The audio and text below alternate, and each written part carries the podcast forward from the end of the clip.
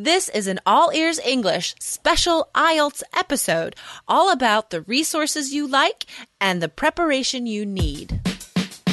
Welcome to the All Ears English podcast, downloaded more than 5 million times. We believe in connection, not perfection. But today is a special Test Talk episode. We have Jessica Beck, the examiner of excellence, author of 12 test prep textbooks, and Lindsay McMahon, the English adventurer. We are here today to help you get the score you need on your next exam. So let's get started.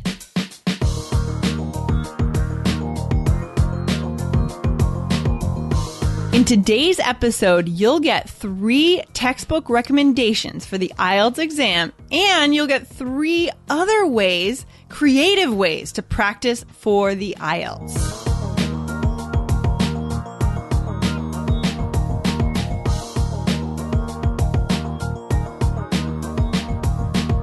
Hey Jessica, how are you doing today? Hey, Lindsay, fantastic. I'm I'm managing to stay warm and unsick. Is that a word? Really? That's good because a lot of people are getting sick now. So that's good that you're not getting sick. Wow, you must have a good immune system, huh? I guess so. I guess it's all that that bicycle riding and playing soccer keeps me healthy because you're active. yep. Yes, excellent. So today we are back with another awesome TOEFL. Sorry, TOEFL. What am I talking about? This is not a TOEFL episode.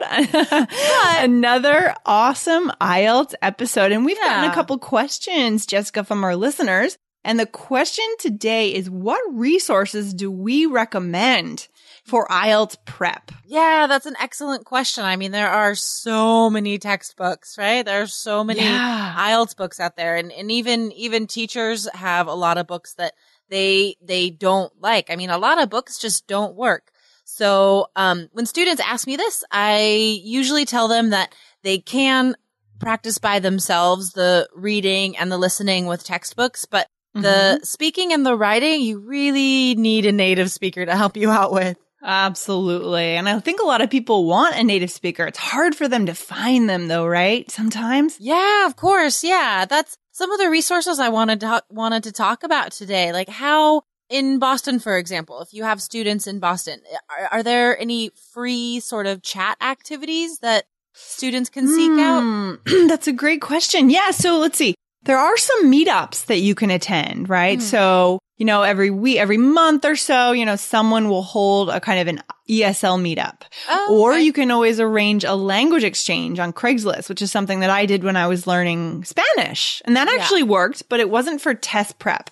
Yeah, yeah. I think in the preparation though, you don't have to just focus on test prep like we've talked about, right? You need you need the Mhm. balanced practice. So, uh, if you're going to practice speaking, then you just you just need to find a, a person to to help you get your confidence up to Absolutely. right? To a lot of the comments people are just so worried about their vocabulary or or simply opening their mouths to a foreigner. So that's what they need to Mhm. practice. Just talking. Yeah. yeah. Right. And the more you do that, the more comfortable you'll feel when you walk into the exam, right? For sure, of course. Practice makes almost perfect. Almost perfect. um, here in Portland, for example, there all the public libraries have um, something they call talk time, where Hmm. anybody could show up and practice English for free. It's for non-native speakers, and you could just go and chat to volunteers at the library. Very cool. Very cool. Yeah. So I'm sure that our listeners may be able to find something like this, even if they're living abroad, you know, and as we were saying in another episode, in the local neighborhood, you know, in your city where international people tend to hang out. Mm-hmm. Right. Yeah. There'll be expat areas or like bars or shopping plazas or some sort of area where you, you'll be able to find expats. Um, but I don't know. I think uh, it's difficult to just approach somebody on the street and say, will you teach me English? Right. Cause that's, Of course. that's not going to be very nice. But if you. I think if you want to approach it um, more structured, you can post an advertisement at a university in your town because there are always going to be English speakers at the university in the city where you live. You know, Yes. there's always going to be English speakers. And, Definitely. and usually students need money. Yeah. Or just right. a free language exchange where right. you sort of Mhm. share, you teach them and they'll teach you. Yeah, or a skill share, right? I love the idea of exchanging skills for skills. So, Yeah. for example, if you know how to code a website, I bet a lot of people want to learn how to code a website. They want to learn Oh, HTML, for example. Right. So you could teach them to code a website. Maybe you could put together a deal, right? 10 times. Yeah. You, you sit down with them and, you know, speak in English and learn to code. That is such a great idea. And then also, while you are teaching somebody else your skill that you're confident in, and you're talking about it in English, I think that's a great way to to practice your Totally. speaking and gain confidence. Also, that's an awesome idea. Yeah, that's a really good point, Jessica. That's so true because what happens is, you know, we actually mentioned this in a previous episode. A student of mine here in Boston started tutoring economics in his business school to his classmates. And he had to tutor in English, right? Yeah. And he just did an amazing job. He just stopped be- being self-conscious and he was Yeah. really into his tutoring. Yeah, Um, yeah, totally. Focusing on the economics. Yeah. Yeah, when I see when I see students that start talking about something they love, like a movie or a favorite band or I don't know, a funny story that happened on the weekend, and they they they sort of forget to be nervous, you know? Mm, yeah. that's it. We, we get pulled out of our heads. Yeah, yeah. we all Which is- we all need that. Yeah, and that's such a that's a skill we want to learn to do that in preparation for the test too because that's really what we also want to have happen on the test if it's possible, right? We want to get pulled out of that nervous energy. yeah, yeah. And part of doing that to to get rid of our anxiety is to prepare and to gain more confidence. So if we if we want to get back to the the resources, Yes. I think we're going to talk about anxiety in another episode, right? That's right. Yeah, Yeah. we're going to come back to that very soon, guys. So don't worry, we're coming back to anxiety, but let's go back. we're, we're, getting let's go back sidetracked. to the We're getting resources. sidetracked, guys. That's right. yeah. So, um, as far as speaking goes, uh, advertise to university students in your area that speak English. I really love that Skillshare idea. That's super Mhm. awesome. And for writing, also go to the universities and some of the private language schools will have writing labs for students. And you you might have to pay for some of the writing labs but it's going to be a minimal amount. Or do like what we're talking about with speaking. Do a sort of language exchange or skills exchange where a university student or a teacher or a tutor helps you with your writing skills in exchange Mhm. for something that you can help them with Okay, I like it. I like it. Hey guys, this is your year to get a seven on the IELTS exam. And the only way to get a seven is to be prepared. And the only way to be prepared is to know what the examiner wants, especially on the speaking section. And we've put together a cheat sheet for you to find out exactly what the examiner wants on the speaking section of the IELTS. You can get it instantly for free. Go to allearsenglish.com slash evaluation and download your cheat sheet now for free. See you there.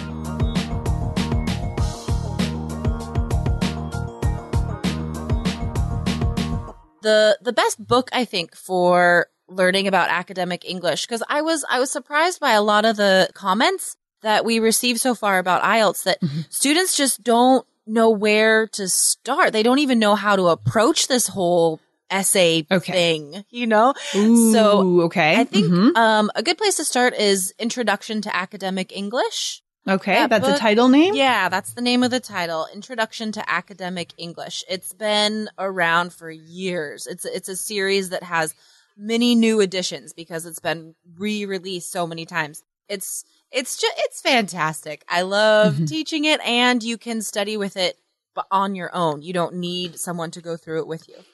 And what are the qualities of that book that make it so good? Like, what should students look for when they go after a resource? Oh, that's a good question. I think as far as writing, you you want something that um that is interesting, that's going to to pull you in and really help you generate ideas. There should be a lot of brainstorming activities and vocabulary activities that get you reading and talking about something in conjunction with the writing, yeah, but helping you to come up with ideas in other ways. Okay. You so know, just learning to create that kind of funnel of ideas in your mind. Yeah, and that's something I really like about the introduction to academic English. It has really nice visuals, really nice word maps to help you jump from one idea to another and help you to stay Mm. focused in your brainstorming. Okay. And that is important because sometimes we get these textbooks and they have these long chunks of, of, of text, right? And it's so Yeah. hard to kind of focus, to know what to focus on. So if certain Yeah. books will highlight the most important key points, then that's really helpful and it makes it feel so much less overwhelming. Yeah, exactly. And this book, it starts really small, you know, it starts with just sentence, then ideas, then paragraph that, you know, it really, it really builds, um, nicely. Okay. Yeah. Excellent. What about as far as listening? What could our listeners do to improve their listening for the listening section of the test? What kind of resources could they use? Um, as we've we've talked about before, that balanced practice is really important. So as far Mhm. as improving your comprehension, your your general ability to understand what you're reading and what you're listening to, podcasts, of course, podcasts are great. Of course. I'd say podcasts are really the best way. No, but um, but any anytime you're listening to native speakers in an interesting way, something that is going to motivate you, that you want to understand. So, podcast, movies, TV shows, Mhm. um, get Netflix, or I'm sure in in your in the country that our listeners are in, there are other avenues for downloading movies. I'm sure. TV I'm sure there are plenty. so just get exposure to the to the language, right? Uh, to English. yeah. Just really bring. Yeah. Ex- okay. Yeah, and there's it. always, well, usually on a lot of these sites, there's a closed captioning button that you could press and then the English subtitles will come on. So that'll really help Mm. you as well. Um, and for reading, of course, magazines, newspapers, websites, blogs, you know, novels, whatever you're interested in. However, if we're going to talk about textbook resources that I recommend, because there were some questions about that from listeners, um, because Right. there's so many to choose from. One of our listeners mentioned the Cambridge series, and that is by far the best example of what you're going to see on the IELTS test. Okay. Okay. And does that have a lot of practice tests also that come come with it, or It's- can we get those somewhere else? It's only it's just practice tests. It's That's only it practice. Yeah, you can. the- Fantastic. The, all the answers are in the back of the book. There are in I can't remember which ones there are writing models. Not all of the the series have writing models in the back, but there are good examples of of essays in the back that answer the writing questions in the book. But as far as um, helping you to practice or strengthen your skills, these books won't do that. They'll help you practice the test. That's it. Okay, that's a really important distinction, right? So we need to do a little bit of both, I think, because in a previous episode, you mentioned that it's really a good idea to kind of intersperse our test practice as we're preparing, but not just do the test preparation and not just do the stuff outside of the test. So we got to do both. Exactly, exactly. I mean, I've seen I've seen students go both ways, you know. You cannot do any test practice and you'll do you'll do pretty well. I'd say maybe you'll get like a 5, maybe a 6. But if you're Ooh. shooting for a 7, you really need to do test practice as well. And then, you know, on the other side, I've seen students just just mow through those Cambridge books and not and not do anything else and then they still get a 5 and they don't understand why. And they don't know why. Okay.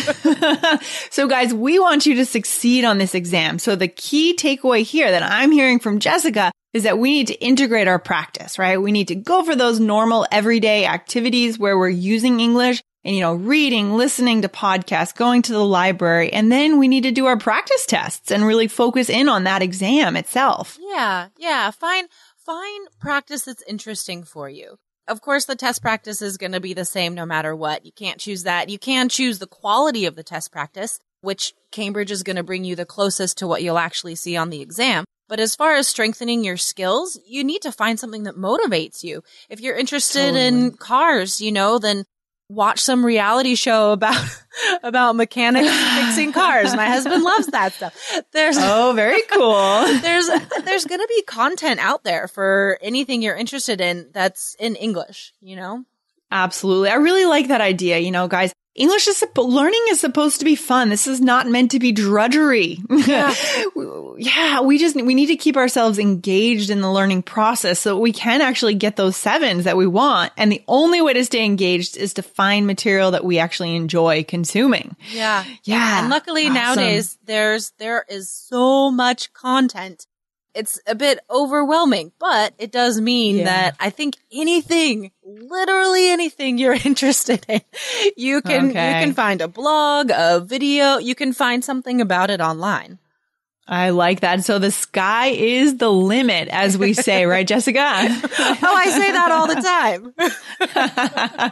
time. Very nice. Well, thank you so much for joining us today and for sharing all these awesome resource ideas with us. And, uh, so guys, go out there, explore what you see what you can find to, to keep practicing and get ready for that exam and stay motivated. Yeah. I like it. Awesome. Any final thing you want to mention, Jessica? Um, actually, there was one more one more textbook Ooh, I wanted to okay. me- to mention for lower levels. If you're just getting into IELTS, I'd say pre-intermediate, intermediate level. I would explore the IELTS Foundation series. So that's the name, IELTS Foundation. That's a really good skill builder, not just for text pra- test practice, but but also building your skills. Excellent. Very nice. Well, thank you so much for these ideas, Jessica. This is fantastic. My pleasure. And, uh, we'll wrap it up for today, but have a good one. you too, Lindsay. Take care. Take care. Bye. Remember, guys, there are four specific things that the examiner is going to look for on the speaking section of the IELTS, and you can find out exactly what they are now for free if you go to allearsenglish.com slash evaluation and you can download your cheat sheet for free.